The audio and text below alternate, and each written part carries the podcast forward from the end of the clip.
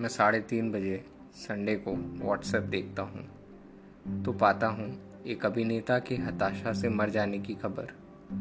मेरा मुझसे कुछ कम कर देती है। कुछ ना समझ आने पर मैं गूगल पर देखता हूँ। छोटी बहन को फॉरवर्ड करता हूँ, पर साढ़े तीन बजे की खबर सच थी। सात बजे शाम तक फांसी से लटकी तस्वीरें आ जाती है। दस बजे रात तक तस्वीरों की निंदा, खंडन, बहिष्कार की बात। ग्यारह बजे अगली सुबह तक सब ऐसी मीडिया की बुराई कर चुके होते हैं जो संवेदन शून्य है, जो सुनती नहीं, केवल बोलती है। दो बजे दोपहर तक मौत का एक कारण आ जाता है। अगली रात तक सब उस कारण और कारण से जुड़े लोगों पर पिटीशन साइन कर लेते हैं। उसकी अगली सुबह कुछ और लोगों का बहिष्कार हो जाता है। तकरीबन दो हफ़्ते पहले एक हाथी और उसके पेट में पलते बच्चे की मौत हो गई। मैं तब भी शर्मिंदा था, नाराज़ था, क्रोधित था और फिर चार दिन बाद बात का असर कम हो गया।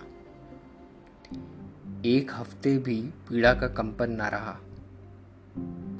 आज भी नाराज़ हूँ, गुस्सा हूँ। कल किसी और से था आज किसी और से हूँ। मैं पीड़ा को देखकर विचलित होता हूँ। दो चार दिन सोचता हूँ और गुस्सा करके भूल जाता हूँ। गुस्से की याददाश्त छोटी है। ज़्यादा दिन बातें, इरादे चिपका नहीं सकती। ज़्यादा दिन बातें, इरादे चिपका नहीं सकती। इस दफ़ा इस दफ़ा मैं समझना चाहता हूँ कोई ऐसा क्यों करता है। पर नफरत से या गुस्से से नहीं। प्रेम से। प्रेम काफ़ी सालों तक चीज़ों को भूलने नहीं देता। मैं इस बार प्रेम को मौका दूँगा। इस दफ़ा जब देखूँगा पीड़ा को, मैं दोष नहीं दूँगा, नफरत नहीं करूँगा, बेचूँगा नहीं, कुरेदूँगा नहीं, गुस्सा नहीं करूँगा, मुँह नहीं फेरूँगा। मैं जब पीड़ा देखूँगा इस बार तो केवल प्रेम से समझूँगा।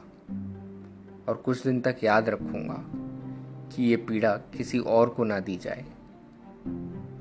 और कुछ दिन तक याद रखूँगा कम से कम एक हफ़्ते तक, शायद अगले संडे साढ़े तीन बजे तक।